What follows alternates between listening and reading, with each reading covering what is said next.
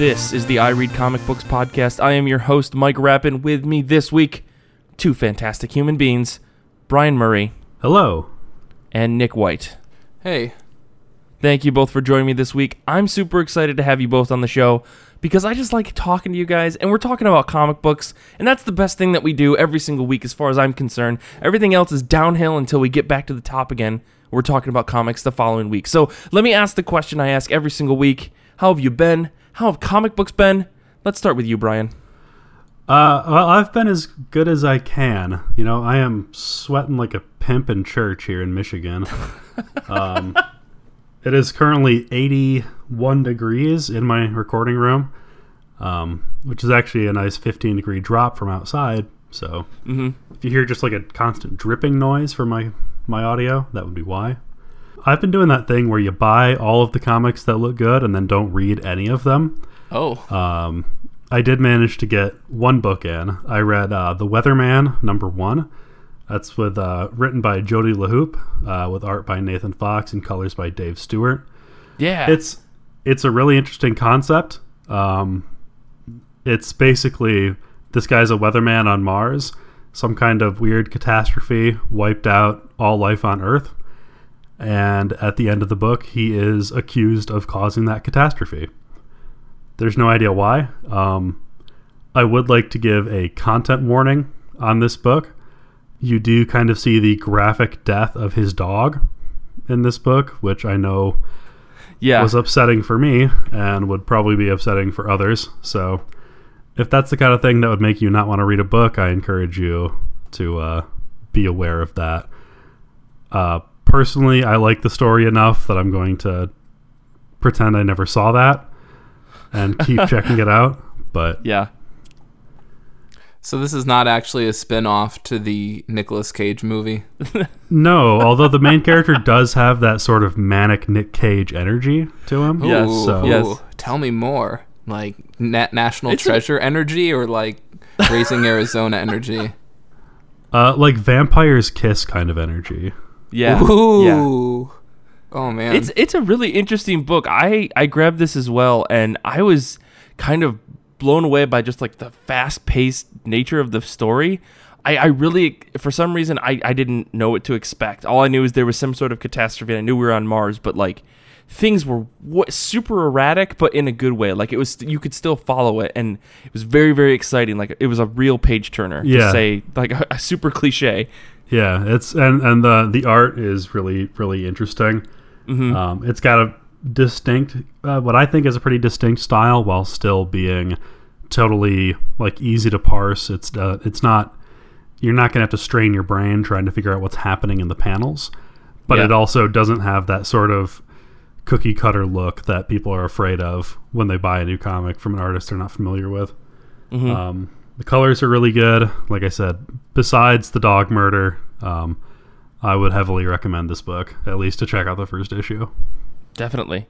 Yeah, you can't go wrong with Dave Stewart on colors. I feel like we now need something for the zine where it's a pairing of Nicolas Cage movies to comics.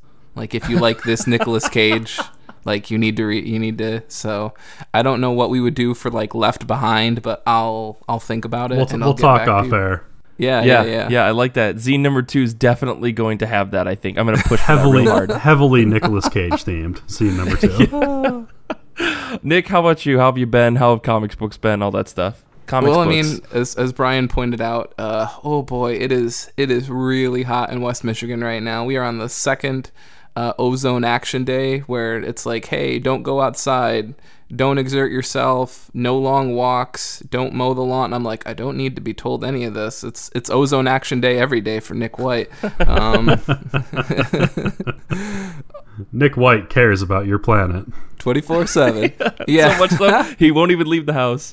I care that I care long, you know, as much as you know, putting on like a seven-hour Netflix marathon. Um, it's it's been good. Uh, I recently marathoned a couple episodes of a series called Three Percent, which is on Netflix. It is in Portuguese, and uh, as the saying goes, uh, subs not dubs. Even though dubs are available, but it, it's kind of cool. It's a little bit of like it's got a little Hunger Games and It's um, very Hunger Games. Ender, uh, Ender's Game and all of the other games that involve kids competing with other kids. Um, but there's not enough of that there to bug you. So that's what I've been watching. As for what I've been reading, because that's what this show is about, uh, I guess, or that's what I'm being reminded. Um, I read Grass Kings 15. This is the last issue. Uh, written by Matt Kindt, drawn by Tyler Jenkins, colored by his wife Hilary Jenkins. I was really upset when I heard that this book was going to end. It sort of came out of left field. Matt Kindt isn't the sort of guy that has things go on forever, so I'm not shocked, but I was still kind of upset. Uh, that being said, the mystery of the thin air killer, which is sort of the ongoing plot throughout the whole run of Grass Kings, might not have the sort of crazy twist that one would have expected, but on the flip side, it's also not basically Shyamalan or Deus Ex Machina. Um, it's very grounded, but like I said, if you were expecting some crazy twist or something super shocking, you're not going to get it. And if you've been reading this book all the way up to 15, you know that it's a very, well, not very, but fairly real life grounded book. So it it fits. It's less of a question of who done it and more of a question of how and why that comes into play. But I still really enjoyed it. It does bring a sense of closure to the run, but Matt Kindt, of course, isn't um, isn't beyond leaving one or two lingering questions that he won't completely tie up for the reader. That being said, for those who liked this book, for those who like this creative team as an ensemble, we will be getting a Black Badge from Boom in August, which is about Boy Scouts recruited by the government on covert operations. So, so I read that. I was very worried that you were going to spoil the end of Grass Kings, and I was Oh, going to no. strangle No, you through no, the internet because I have no, not no. caught up I, yet. Uh, I was I was very careful in, in, in, in writing this up to to make sure that I kind of danced around anything that was too revelatory. Uh, the other thing I want to briefly mention is I read the Shazam trade paperback. This was written by Geoff Johns, drawn by Gary Frank, colors by Brad Anderson. I was just looking for something to read a few days ago, and of course, I've really enjoyed Doomsday Clock, which is the exact same creative team. And so it's always great when you really enjoy a work and you're like, I wonder if these guys have ever worked together before. And it's like, oh, huh, they have. That's interesting. It's I really liked it. I wanted to read something Shazam oriented just because I do believe that it could be one of the few DC films that might actually have potential because I think it's going to be removed enough from all of the other um, uh, trash. That being said, Frank's drawing style, what's really weird is it reminds me a lot, the shading does, of uh, Andy Clarke and Brian Bolland, which is weird when you consider that they're all Brits.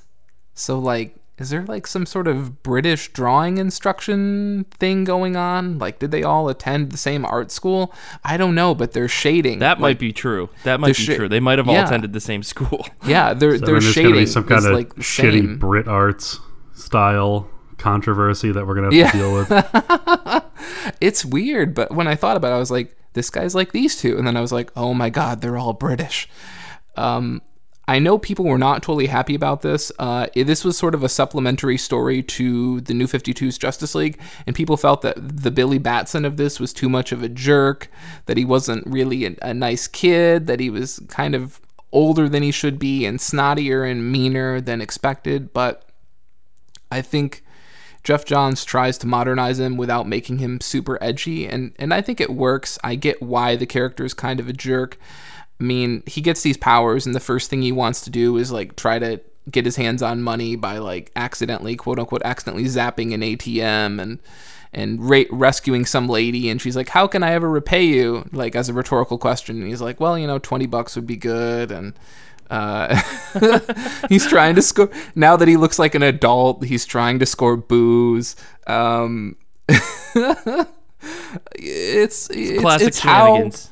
You know it's how a kid that like has never really been like loved or or or you know had a caring you know family you know going on it's it's it's what you would expect and and and Johns, of course, can't ignore some of the Shazam, you know, tropes like uh, Mary Marvel or Tawny Tiger or manifesting the seven sins.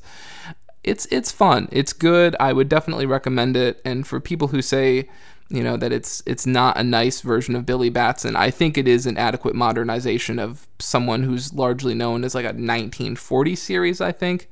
The only other thing I want to briefly mention is is based on this book, Geoff Johns does not have a very good perspective on Philadelphia's crime rate. It's like 24/7 crime if you if you follow this book.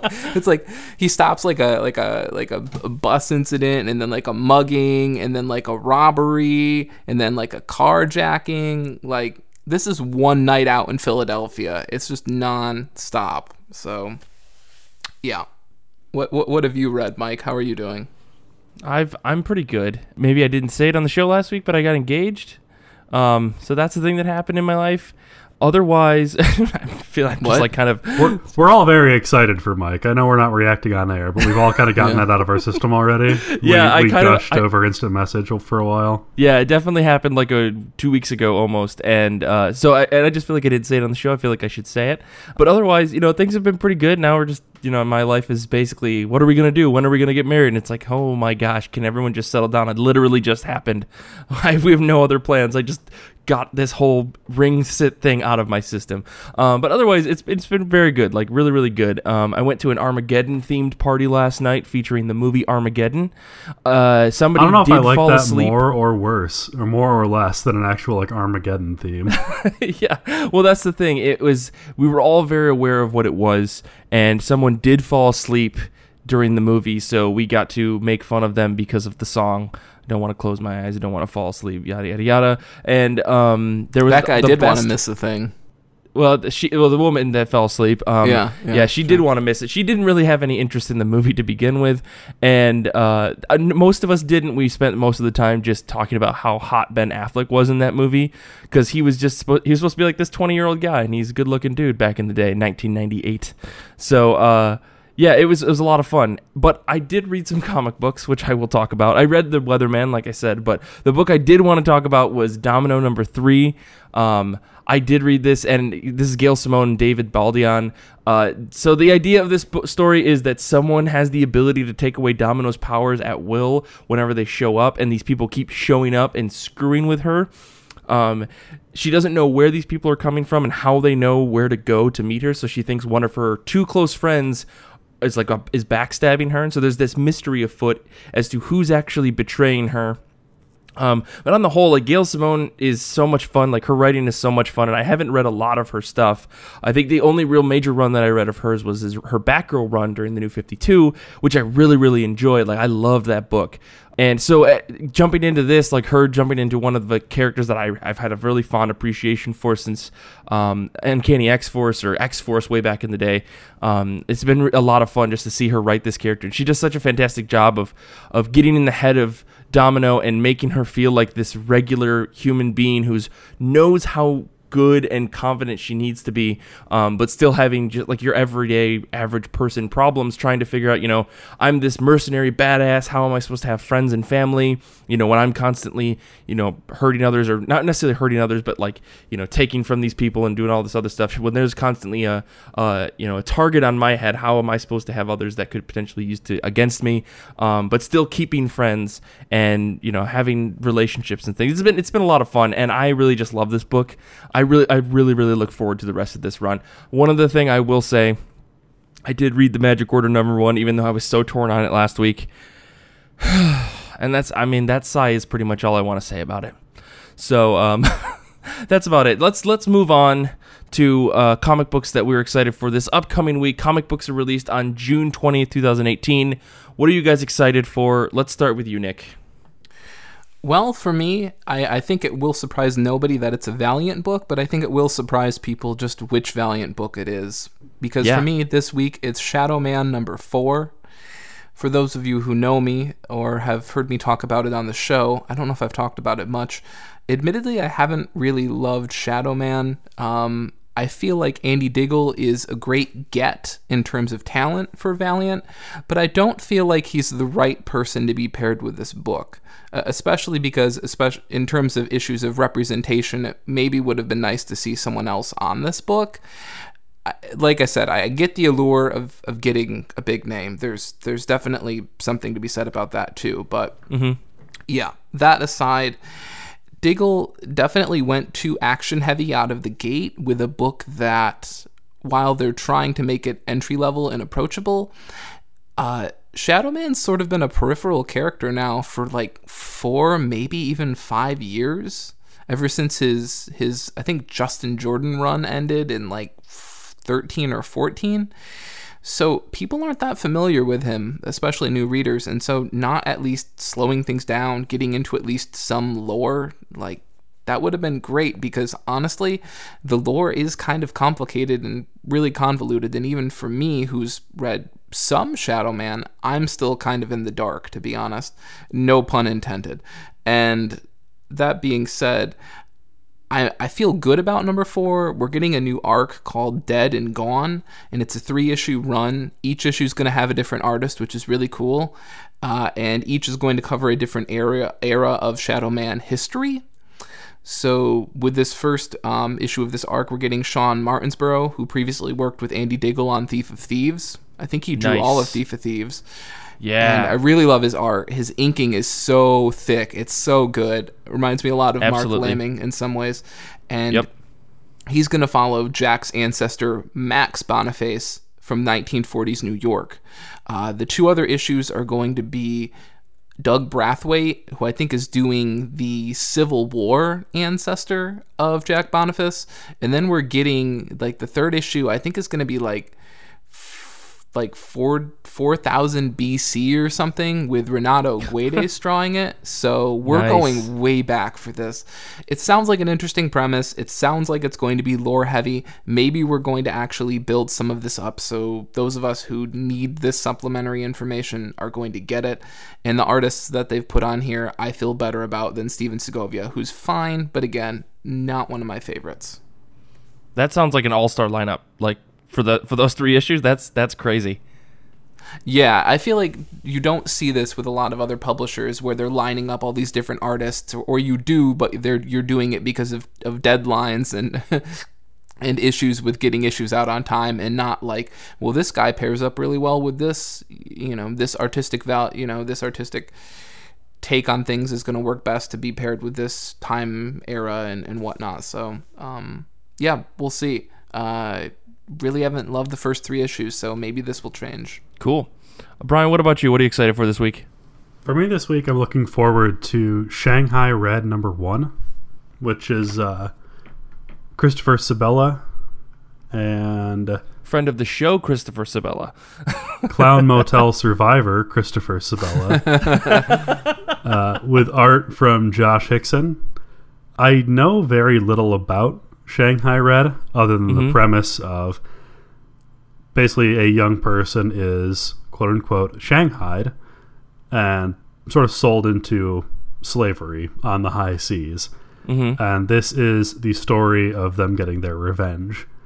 Um, it's set in 1800s Portland, which I think is really interesting. You know, I don't Oh, that's weird. yeah, I don't know if I've seen a depiction of Portland that wasn't like Portland's full of hipsters. Yeah. So yeah. it'll be it'll be interesting to see that. Um, unless it's Portland, Maine, in which case I completely misinterpreted that. Ooh. Well, I have a feeling that it's Given Portland, that he's from Portland, I feel like it's probably Oregon. that Portland. But uh, yeah. Oregon, not Washington, because I'm a dummy. yeah, yeah. The old ye old Pacific Northwesty. Yeah. Um, ultimately, what it comes down to is I'm I'm kind of always willing to give Sebela a shot. I've enjoyed some of his work in the past and enjoyed him as an individual on Twitter. So Yeah. Yeah. And if you want to know a little bit more about that book, I mean, you should go listen to the This Is Not an Interview episode with him uh, that Tia did a short while back. that's uh, that's definitely how I heard about it. So, Yeah. uh, what about you, Mike? What are you looking forward to? I am looking forward to, I guess, X Men Gold number 30. Um, my notes right Did now Did you hear how say this was couched? I guess. I Yeah, guess. I- Oh boy. my notes basically say I fucking guess because yeah. this is like the biggest this is just another fucking hype beast and as much as i'm looking forward to it i'm really wondering like what's going to be the bad thing you know like none of these this isn't like the 60s where you know mr and mrs fantastic get married like sue storm and reed richards get married and that's the whole issue. Like everyone shows up and it's a good grand old time smiles all around like this is a great ceremony we should celebrate it. No this is the x-men and there's always a fucking problem and there is always to be some sort of drama and there's always to be the purifiers or something bad's to happen and this whole book has been building towards this like this this very strong hatred of mutants in a way that is almost unsettling because of how like rational they make the enemy like I guess they're the the bad guys seem. And I say the enemy sorry. They, they make the the the the bigoted folks in this book seem so rational. And it, it's kind of worrying in a lot of ways but I, I don't know if they're if Marc Guggenheim who writes this because this is Marc Guggenheim uh, David Marquez and it, it it's been pretty solid. Like this book has been very heavy hitting with the with the issues around mutant rights and like the rights for um, mutants to live in New York City and live in the United States of America.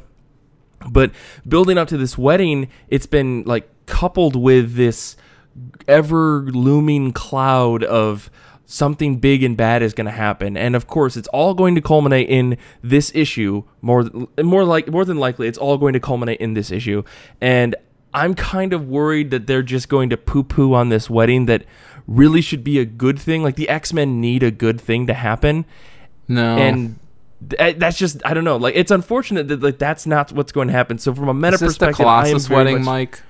Yeah, this is between this is sorry, I I got way ahead of myself. This is the wedding between Colossus and Kitty Pryde, something that's like it's been on the docket for 20 issues or something like that, and we all knew that it was going to happen. And the question is, you know, they've been back and forth wishy-washy like Kitty Pryde was married to Star-Lord and then they got divorced. And you know, Peter has you know, they've both been seeing other people here and there over the many many years, but now they kind of came back together um, after their big recent bout of Colossus had the Phoenix Force, and Kitty was like, "This isn't you," and he was like, "Katya, but I love you." And Well, that was good. Yeah, that it's- was good.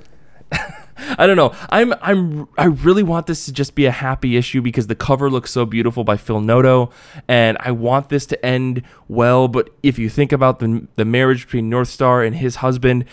Everything was great except for on the back end, like Wolverine was a demon and tried to kill everyone. so What? Yeah, stuff, there stuff was- to look forward to for your wedding, Mike. Yeah, Yeah. exactly. So it's I, I'm really looking forward to this issue, but I also know like something bad's gonna happen, and I just don't want that to happen to my favorite my favorite couple. Well, my second favorite couple. Just let these let these children have a nice wedding. Yeah, yeah. So I don't know. I I want to read this, but I'm also very scared. I need I need to go walk around. So we're gonna take a break.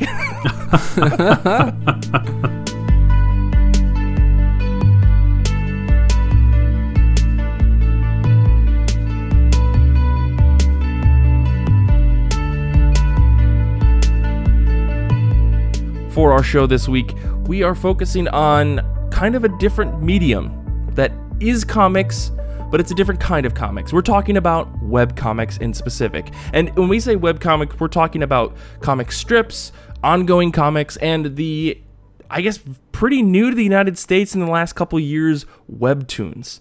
Um, so I want to go through kind of all of the like all, an example of each of those. Brian has been reading webcomics for a while, so could you talk a little bit about your experience? I'll talk about mine, and then we'll get to Nick as well. Sure. I uh, hopped onto the webcomic train. I think my introduction was probably Penny Arcade. Um, Oh, okay. in 03 or 04. Um, that's 2003 or 2004 for those listening in the far future. Yeah, From there, I just kind of branched out. You know, I would see ads for other webcomics on a webcomic page, check those out. Uh, people would recommend them. A lot of my classmates were kind of getting into it at the same time as me. So And this is like- pass around recommendations. this is like comics that you read strictly on like a website, right? Yeah. Yep. Stuff usually uh, anywhere from three to you know nine or twelve panels per update. Um, updating anywhere from once a week, three times a week. Some of them update daily. Really just depends on the on the strip.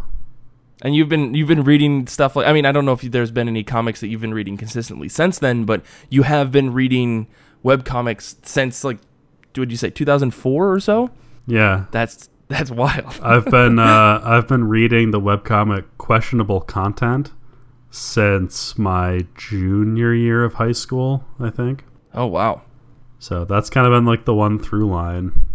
Interesting. See, yeah, so I, I don't think I really got into webcomics until like mid college. And I honestly think it was like you and maybe a couple of other people who I knew like before I even got into actual, or I mean, I guess I was reading comic books, but I. I wasn't like hardcore into comics. That's not even true either. I think I was reading comics and then someone showed me web comics and I was like, wait, all this is free to read on the internet? and I like didn't understand it. So like maybe like 2007, 2008 for me is when I really started to like read any web comics. And I remember the hardest thing for me was just keeping track of all the comics that I wanted to read because I know that there were some that I was trying to read every time they updated, you know, like XKCD which everybody in the universe at this point I think is seen. And if you haven't go to xkcd.com you've probably seen one of these comics somewhere. And but like and that's like the longest running one that I think I've been reading regularly enough to say like since 2008 I've probably been reading that comic. But otherwise like it's been really on and off for me. But I've been aware of different things. You know like I'll see a web comic I'll start on it and then totally forget about it because not that it didn't resonate but I just forget like you lose that tab or you forget to bookmark it and so on and so forth. But I mean, that's mostly been me. But uh, Nick, what about you? What's your experience in reading webcomics? Well, uh, I mean, there's there's been sort of a, a, a smattering of things here and there, but it's never been anything that stuck. Uh, like Brian, I did read Penny Arcade here and there, being really big, especially back then when I had more free time. Being really into video games in high school uh, and in college meant that I was operating in a certain sphere of the internet where Penny Arcade was getting reposted and and and pasted frequently. So you were just Oh, seeing sure. a lot of that because that's Penny Arcade is is slash was really about gaming, and so I was seeing some of that. It wasn't anything that I was like, oh, I need to I need to read this every month. It was sort of maybe something where I would see someone paste a, a strip, and then I would go to the Penny Arcade website, and naturally I would read a few more strips from there and chuckle at a few things and uh, on the side also maybe wonder if they were stoking some controversies that maybe didn't need to be anyone who knows penny arcade a little bit knows Yeah. that they have gotten themselves in trouble um, more than a handful of times but we're not going to talk about that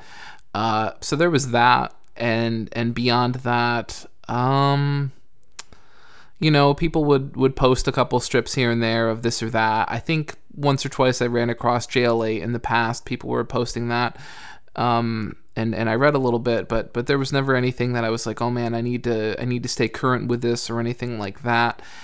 And I mean, it like you were mentioning, it really makes me wonder, and I'm sure they have certain solutions now, but it's like, how do you how do these people effectively deliver their content to people and and how do these people who are um, consuming it know when to go check it out how do you keep people from not just falling off the train so I mean, that's a whole that's a whole big Yeah. question. I'd love to. I mean, we, we've talked to a bunch of webcomic folks, uh, you know, like at Emerald City Comic Con, and I, I would love to have one of them on to actually ask, like, how do you drive people back to your content every month?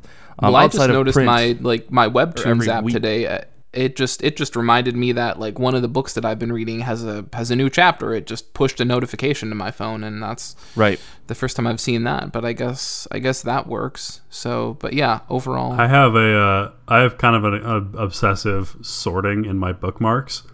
So I have a, Oh, nice. a webcomics folder, and then I have a daily folder, and then basically every update schedule that a comic has, I have a folder for.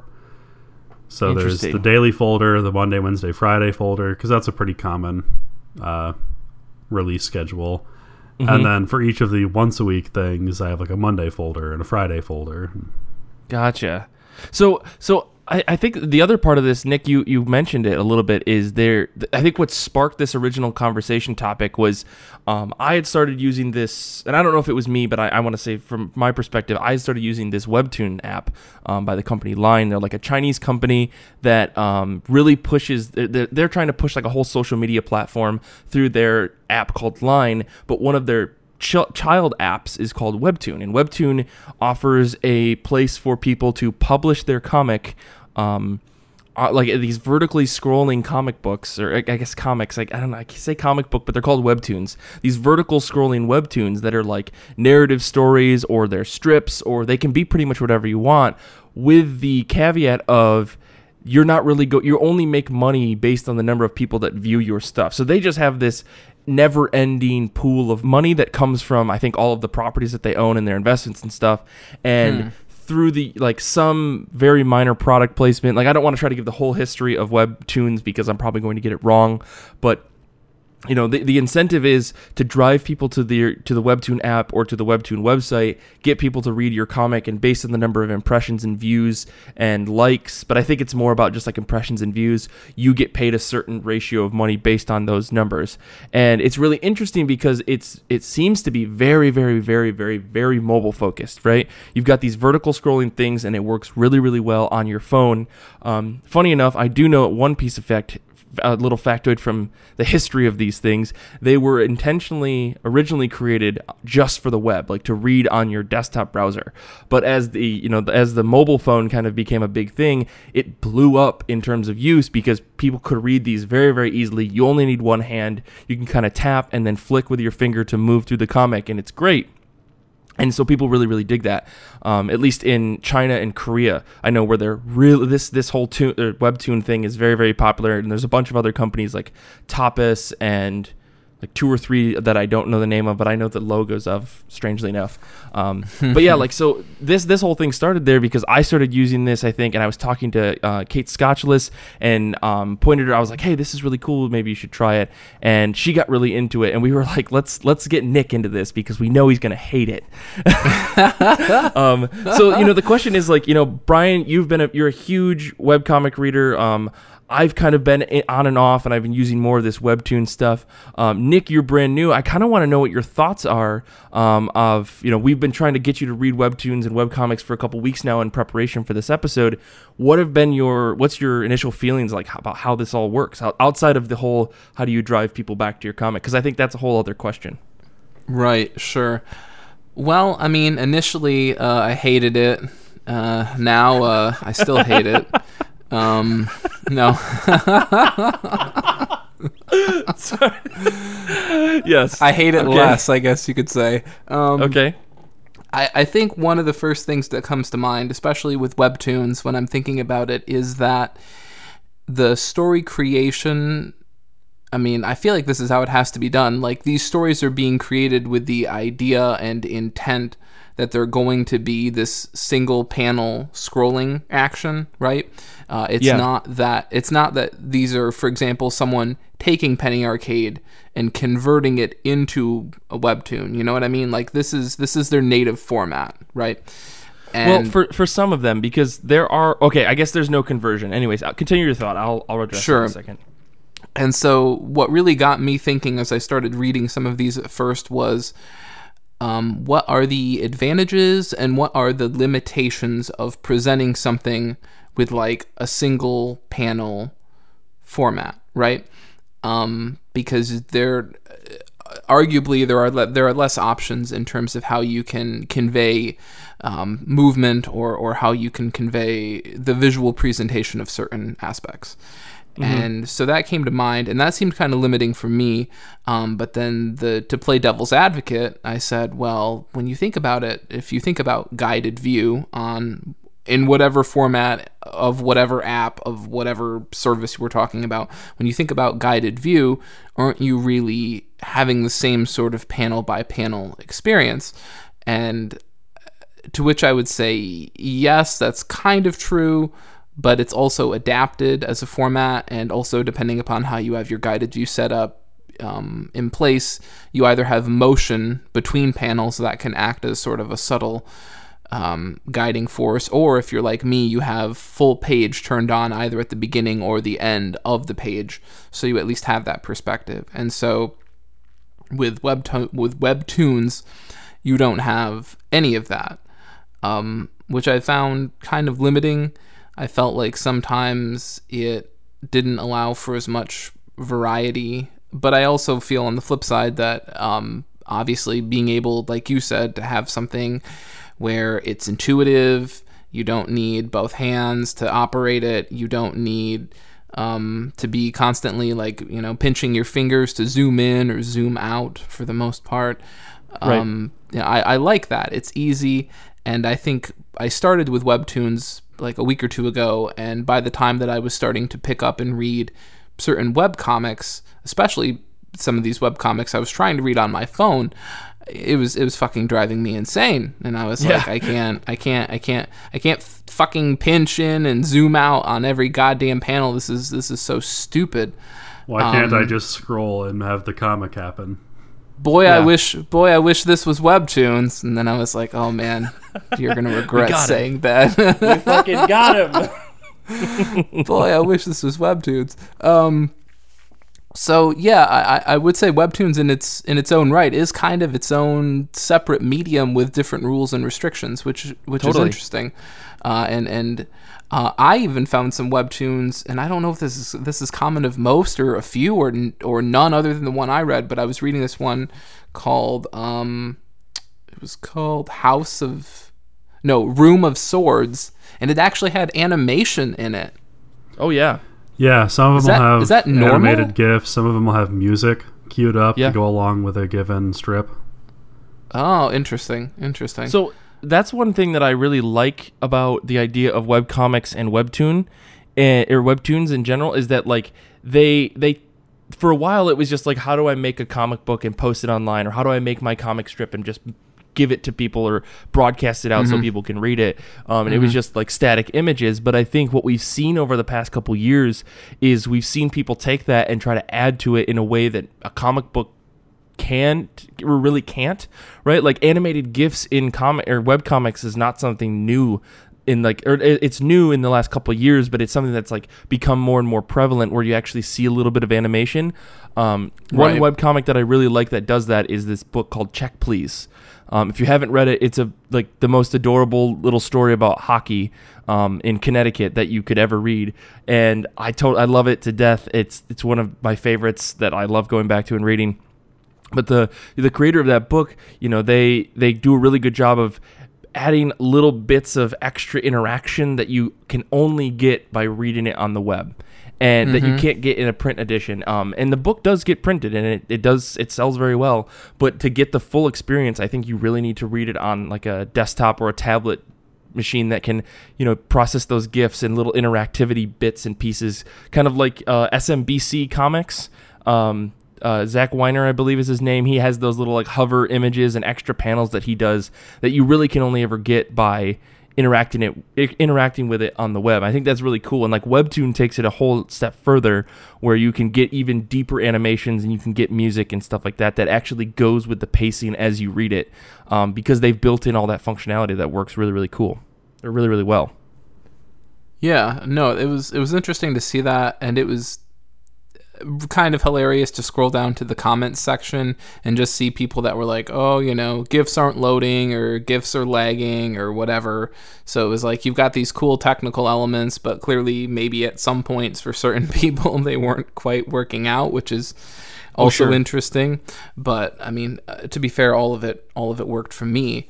But yeah, so so I read some webtoons. I read some uh, web comics that were well suited for mobile devices. Uh, a few, interestingly enough, and then I read some that were definitely like no different than trying to read a normal web page on your phone. Yeah, it's it's so, the desktop site, but on your phone. Yeah, which was the case with JL8. So right, right. Which what is JL8? I think that that's something that our audience will probably get a kick out of. Sure. So Justice JL8 is short for Justice League 8. Um, it is uh, drawn, written, everything to my knowledge, uh, all done by Yale Stewart. uh, and I think it has been a comic since 2012, 2011. Something like Um, that. Yeah.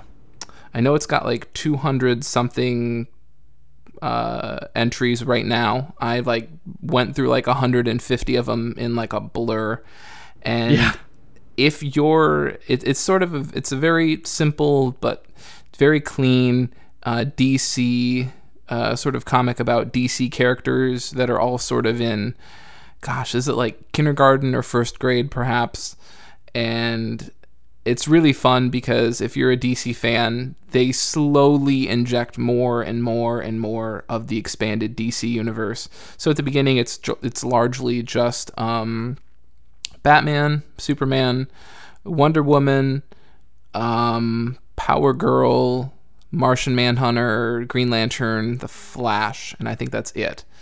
But then they slowly introduce other. Uh, you've got the older kids, which are a bunch of bullies, which is like Lex Luthor, Captain Cold, um, Bizarro, uh, I think Cheetah as well. Uh, Yeah. And then like they, they just slowly inject all these other characters. Like uh, at one point they go on a, a camping trip that is being hosted by um, um, Hal Jordan's like Boy Scout troop, and of course all of the other troops are like the Green Lantern Corps. So you have all the little Yeah. Green Lanterns together, and that's kind of fun. Uh, yeah, I, I I thoroughly enjoyed that, and for for anyone who knows at least a little bit about DC. The way he nails all of the characters is just perfect. Like John John's love for Oreos, you know, that's that's part of this. He goes to Wonder Woman's birthday party and he doesn't he's not interested in the cake at all, but he just gets addicted to Oreos Yeah. and um, you know Bruce gets put in timeout, but he likes that because it's like prime brooding time for him, so he actually likes timeout. You know, uh, Neil Gaiman has a it's, it's Gaiman, isn't it? It's I think Yeah. it's Gaiman. I'm gonna hear about that from Kate if I don't correct that. Uh, he has a cameo in this. Um, yeah, it's Yeah, just a there's- really fun, fun comic. The art on it is really cute too. It's kind of it. It, Yeah. it reminds me a lot of the, kind of the old Calvin and Hobbes strips as far as the Oh, way it's totally, drawn. totally. Like the Flash looks like Calvin. It literally looks like Calvin. yeah. yeah, totally. Yeah, I mean Yale Stewart I know has been in like he for a while he started the book and he like got like a cease and desist from DC and through some something that happened because it used to be called something else. I want to say it was like Little Justice League or Lil League or something like that. And he had to change the name to JL8 because there was some copyright thing. But DC gave him like the sign off to continue doing his book or continue doing this webcomic. In exchange, he ended up doing like a four book series for DC. Um, like a young adult version of all these, D- uh, like the Justice League, um, but it was like them as adults, not as children. So he could finish this book. It was, it was really cool to see like he was he's actually got this the sign off from DC to do this and like that and that's that's like a, such a great strip because it ties into like this webcomic format but it's also about like your classic superheroes um, and it totally works like i think nick to your point he totally nails he absolutely nails all of the characters really really well oh, um, completely. like the weird thing about it for me though is that it reads like a um, newspaper strip, like Yeah. in terms of how it's it's set up and whatnot. Um, like it, it, it it's formatted like a single row strip, but it's not episodic at all. Like literally every strip um completely picks up where the last one dropped off. Like it's it's Yeah. right there, like that exact second where the last strip finishes, then the next one begins. And so while it is in a format that looks like it's an episodic format, it's completely serialized. Yeah, and I think is weird. Maybe maybe Brian, you can speak to this more. I think that's becoming more and more of a common thing um, among a lot of webcomic artists or creators. You know, that where they're telling serialized stories through this either strip format or even full page format. Um, I know there's a couple books that I that I read that or a couple series that I read like Not Drunk Enough or Check Please, like I mentioned before, that do this. But I, I, do you have other examples of like of that kind of stuff that you, like I think you said that you've been reading a book since you started, like Yeah. reading webcomics. Yeah, that's uh, questionable content. It starts off as just kind of like an indie rock themed slice of life story. Um, and then the creator uh, Jeph Jacques, I believe is how his last name is pronounced. I could be blowing that up. Jeph Jacques, maybe. It's um, he introduces what he calls anthro PCs, which is just like computers that are person shaped and have AI. And then as the book has gone on, it's kind of gotten more about uh, the characters and about those AI in particular.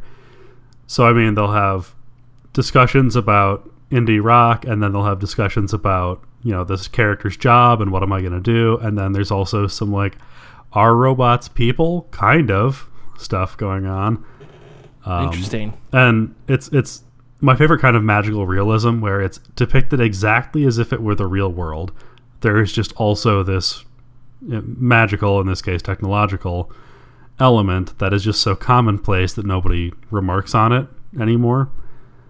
Gotcha. Um, one of the really cool things about that is if you go back and look at like the current strips and then look at his first strips, the difference in art is astronomical. His art has improved like a thousandfold over the years. Mm-hmm. And mm-hmm. I think that that could be really inspiring for somebody who wants to make a web comic but maybe thinks, you know, oh, I'm not I'm not a good enough artist to to do my own art on a web comic. And in his case, I mean, he started and he just kind of learned along the way. And now it's it's gone to some of the some of the best art that I see in webcomics for for my own personal taste. Obviously, people are going to have differing opinions, but he's kind of mastered that really clean lined comic book sort of art style.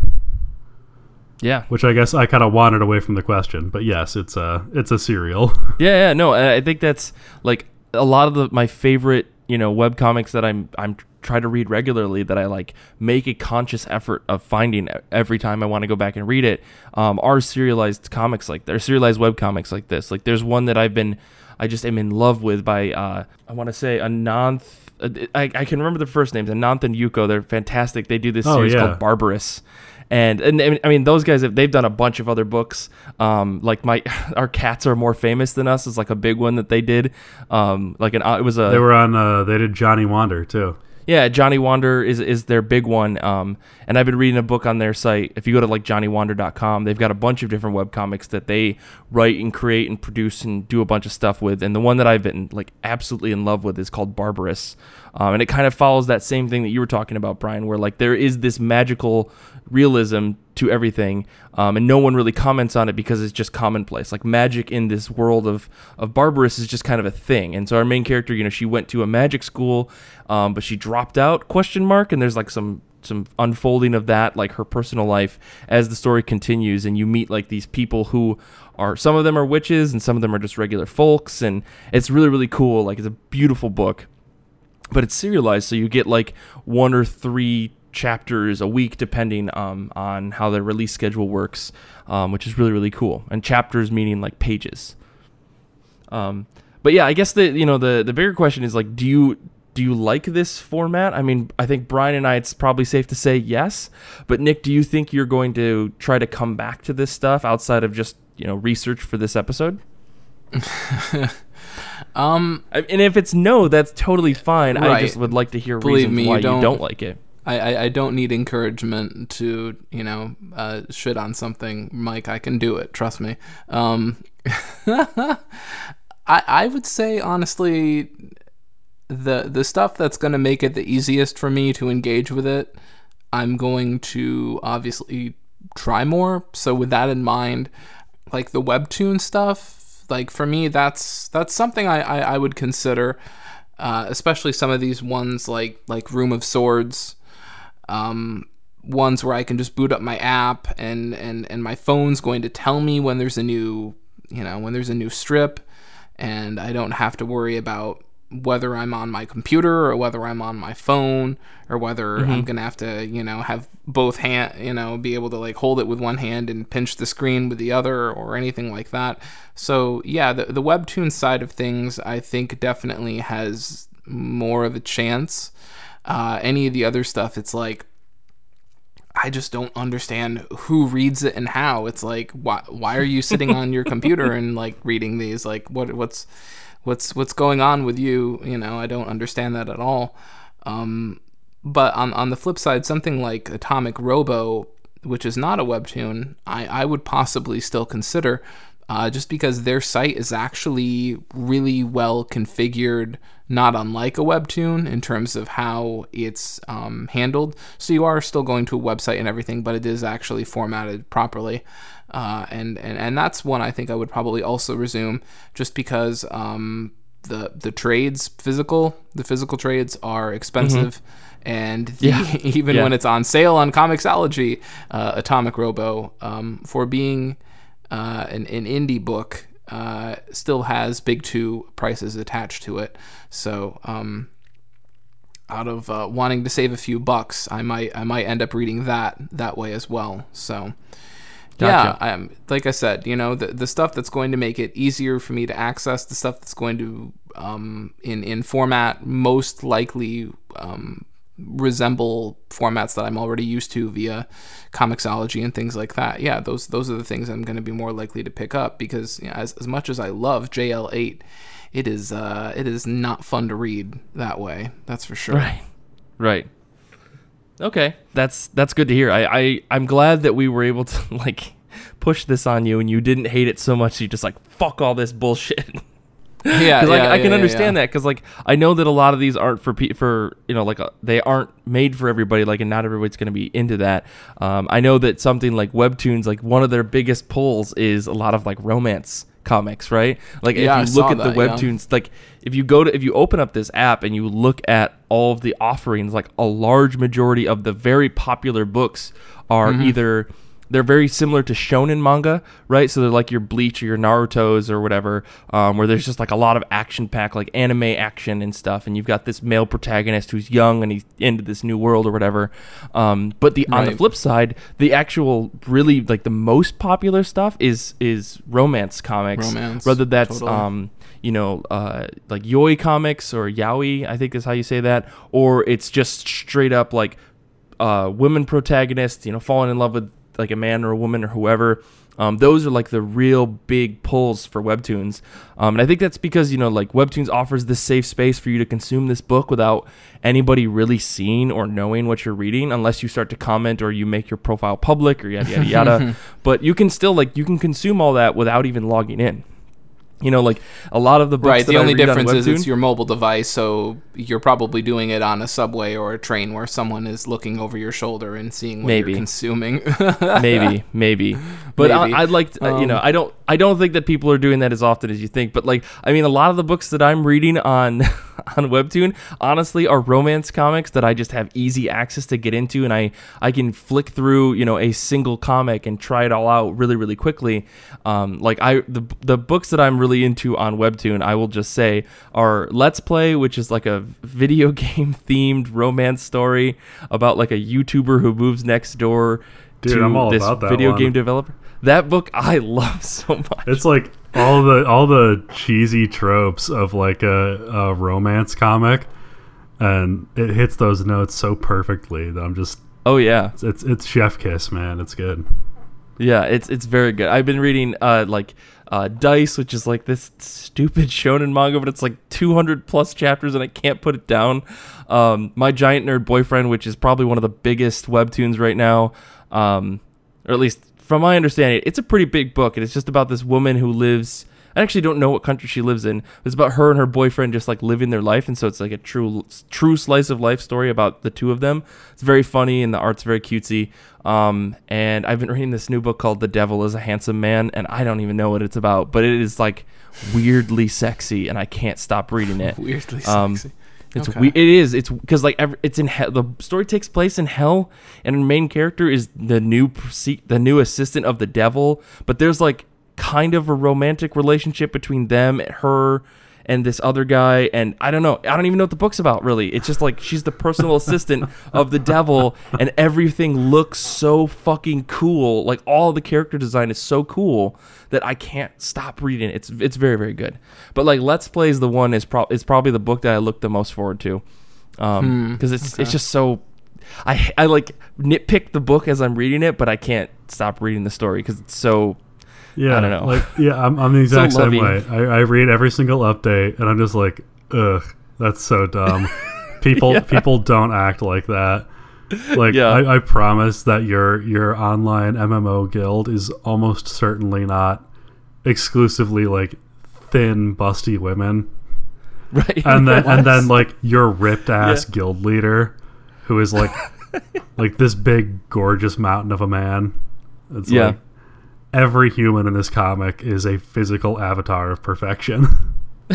Yeah. Oh no. there was there was like the series i'm sorry i'm gonna just gush about this book because i'm glad that someone else reads it there's like the, the like two or three strips where uh the main character i can't remember what her name is she's like she happens to run into every single hot guy without a shirt like in like two or three strips and she's constantly blushing because she's wearing like a big loose sweater and they're all like mostly naked and everyone has like 18 pack abs and i'm just like oh my god And then like like so somebody much. spills coffee on her shirt, and then she Oh, has to change her shirt. and then her Her boss, boss takes off his shirt. his shirt to give it to her, and it's just like, oh, it's it's so tropey and silly, but it's so much fun. And, and yeah, I can't stop reading it. Like that happened 30 strips ago, and I'm still in it. Yeah. like it's.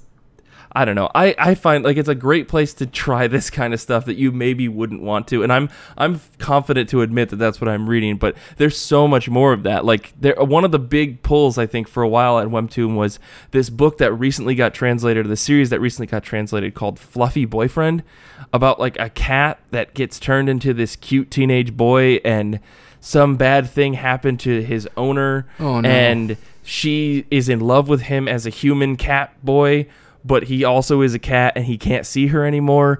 I don't even know what's going on. And i got like 20 chapters in. I was like i was baffled but it has so many likes and comments like 10,000 comments per chapter. Like and that's the really interesting thing. I realize we're like running really short on time here so I just want to say like one quick thing that I think is really interesting about webtoons and webcomics is like this direct communication you get with creators. Like if you go and comment on a book, there's a chance that that creator may see that comment.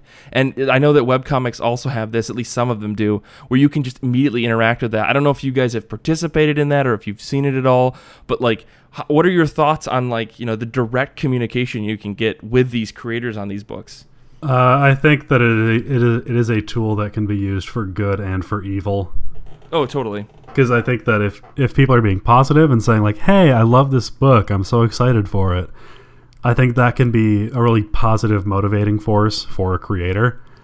Um, alternatively, people can be real shitty online. Like it's it's what the Right. internet is famous for, Right. and so it's the idea that someone could be spewing all this poison into the ears of your favorite creators and could potentially make them stop creating is infuriating and makes me think that the entire internet was a mistake. Gotcha. Nick, what are your what are your thoughts on on like the direct communication you can get with creators on this? Well, as someone who really likes to curl up on the couch with a with a box of popcorn and scroll through a U- YouTube comments section uh, and just watch uh, what happens, I'm that guy. Um, I was kind of disappointed because it seems like really positive, or at least I, I when I would scroll down to the bottom on Webtoons and I read the first couple comments, it would be like, "Oh, I knew so and so would push the button," or you know, this this you know this comic gives me life, heart heart heart exclamation point. and I'd be like, "Well, that's." That's not what I came down here for, but that's very nice that people are um, engaging with it and, and seemingly being positive. I don't know if that's because of a algorithm or I don't remember whether or not people could like people's comments and then drive them to the top, which is probably what's happening. But um, it's it's interesting. Yeah. Uh, I don't know. Like one of the weird phenomena for me when it comes to these webtoons is that I'm I've been reading a bunch of these series where like this series has 200 entries this series has 75 entries this series has 100 entries and so i'm you know taking a chunk out of these series that i'm reading but i'm not ever getting current so it's not like i'm entering into that phenomena of like oh you know i guess i'll have to wait until next week or something like that and which i which i think is a totally different thing you know i'm just sort of trying to binge it and I did sort of get the feeling with some of them, and this isn't to say that this doesn't happen in comics either, but sometimes a chapter would like just move along and it really just wouldn't go anywhere. You know what I mean? They're just sort of like, here's seven panels and it doesn't do much or whatever. And I'm just thinking to myself, like, eh, that was okay. But when all is said and done, I just get to scroll down to the bottom and click next, and I'm on to the next one. And so this strip doesn't have to, you know, I'm not going to weigh on it for too long because I'm just on to the next one. Whereas, like, if you're current, this might have actually kind of like pissed me off. Yeah, And- I. Uh, the only alternative though is to have a book an, uh, an update get delayed, and Right. if you do that too many times, people will definitely stop showing up. Yeah. Um, so Right. I, I think that for a lot of for a lot of creators, the lesser sin is to put up a filler comic than it is to sure not have and, an update. and, and it does seem it does seem like and, and maybe this is just the the consequence of being a web comic or i don't know what but i did notice with some with some of these web comics and some of these webtoons the um, the strip length and the strip quality would actually vary quite a bit from time to time. Like I was dealing with a couple ones where all of a sudden I would just click to the next strip and it would be like monochrome and like half the size of the normal ones, and I would be like, hmm, okay. And then you would just scroll down to the bottom and like the author would be saying something like, sorry, shorter strip this week or something like that. And so Yeah. uh, it does really make me wonder what sort of like timelines and deadlines people have because I feel like it's a totally different ball game than it is um, with with conventional comics. I feel like it's just a totally different system going on there. Yeah, I mean, I think that you, when you think about it, the there probably is a like, especially with web web comics, right? There's a very like you set your own pace and schedule. Um, right. With web, but what's weird is it's be, not like American indie comics because like with most like American indie sort of stuff, or at least a lot of it, you're you're doing your own pacing, but eventually you're putting out your OGN or whatever it is, right? So you're still waiting sure. for the end product. And with this market, you're sort of at your own pace, but you're also having to you know put out something. You know, you're not waiting until Yeah, and I whatever mean- it is is done. it's it's it's you it varies from from comic to comic. I think. Sure, You know, with sure, webtoons, what's really interesting is I I know that they do do print versions of the web comics in like Korea specifically. Like if there's a demand, they will do print versions. But like with web comics, you know, if you think about something like Check Please, or you think about uh, Ojoy Sex Toy, um, and there's a bunch of other ones. Like a lot of them do print editions, and they're just like, all right, we're gonna collect strips, you know, 101 to 150, and put them all in a book. And that's a very small number, but um, Girls with Slingshots is a perfect example. You know, sh I think she put out five major huge volumes of that book all said and done like all these various strips. Um, and people want that. Like they, they buy it but it's all based on like i don't know if that was the intended goal or if there was demand but i think like there's a difference between a strip comic like girls with slingshots and a serialized comic like um, something like Barbarous, you know, to go back to my example from before, where there's probably going to be an end arc of like five or six quote unquote issues because that book is structured on a page by page release date schedule.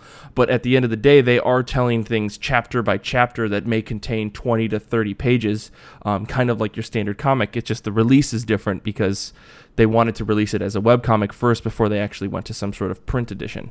Um, and, and with web with webtoons, you know, who knows what the release schedule contracts are if there are any? Because it, like Oh, I said before, it's all about page views, and the only way to get page views is to actually push out your comic so that the your consumers or the people that are subscribed to your comic get that notification, so they go and check it. And you need to get a certain number of views within that release date. And again, it all depends on the contract, I think.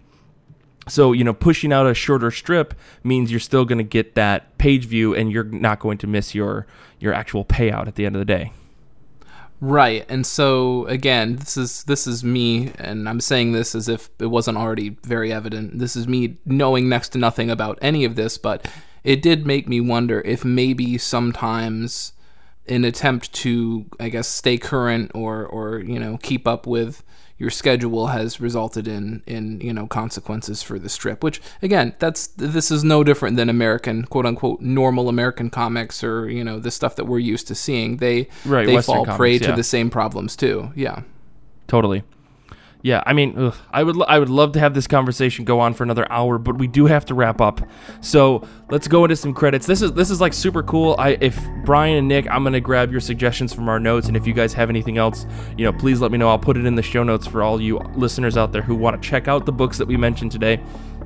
But you know, if you want to follow us all on Twitter, if you have any questions about webtoons or webcomics or what we liked, what we didn't like, follow us all on Twitter. You can check out Brian at Brian Head. You can check out Nick at Death Star Plans, spelled a really funky way. So just check the show notes. You can follow me at Mike Rappin, and you can follow the show at IRCB Podcast, where we post all sorts of stuff at all hours of the night because I don't sleep.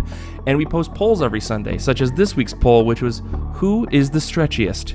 And I put some really weird answers on there because you know, I, had to Google who was an, elastic type person that wasn't Plastic Man and Reed Richards. So go go check that out and vote. We also have our Goodreads group where we post weekly threads. If you stop by this week, you'll have a chance to nominate a book for the July Book of the Month. Uh, you can also hit us up at our website, ircbpodcast.com, where we have a pronunciation guide and merch. Uh, you're going to want to hit in there as soon as you can and buy a copy of our zine. Very limited print, by the way. Very limited print. It'll make you feel real special. Uh, on top of that, we always encourage our listeners please, please go to iTunes and rate and subscribe to our show. Uh, I don't think anyone needs to be convinced that it does matter. It really does. Uh, also, please email the show, ircb at destroythecyb.org. Any questions, any concerns, anything you want to just let us know how much you love or maybe don't love the show, we're, we're all ears. Uh, Infinity Shred does all the music for our show. They're the best band in the universe. Xander is the human version of a Sunray. He also edits the show. He's just a great big ball of fun. I want to say thank you to Brian and Nick for being on the show. Thank you to the, you listeners out there for being awesome and giving me shit on Twitter. I really love talking to people about comic books despite how angry I sound about it. Thank you for everyone who reaches out. And until next time, I just want to say support your local library and thank you.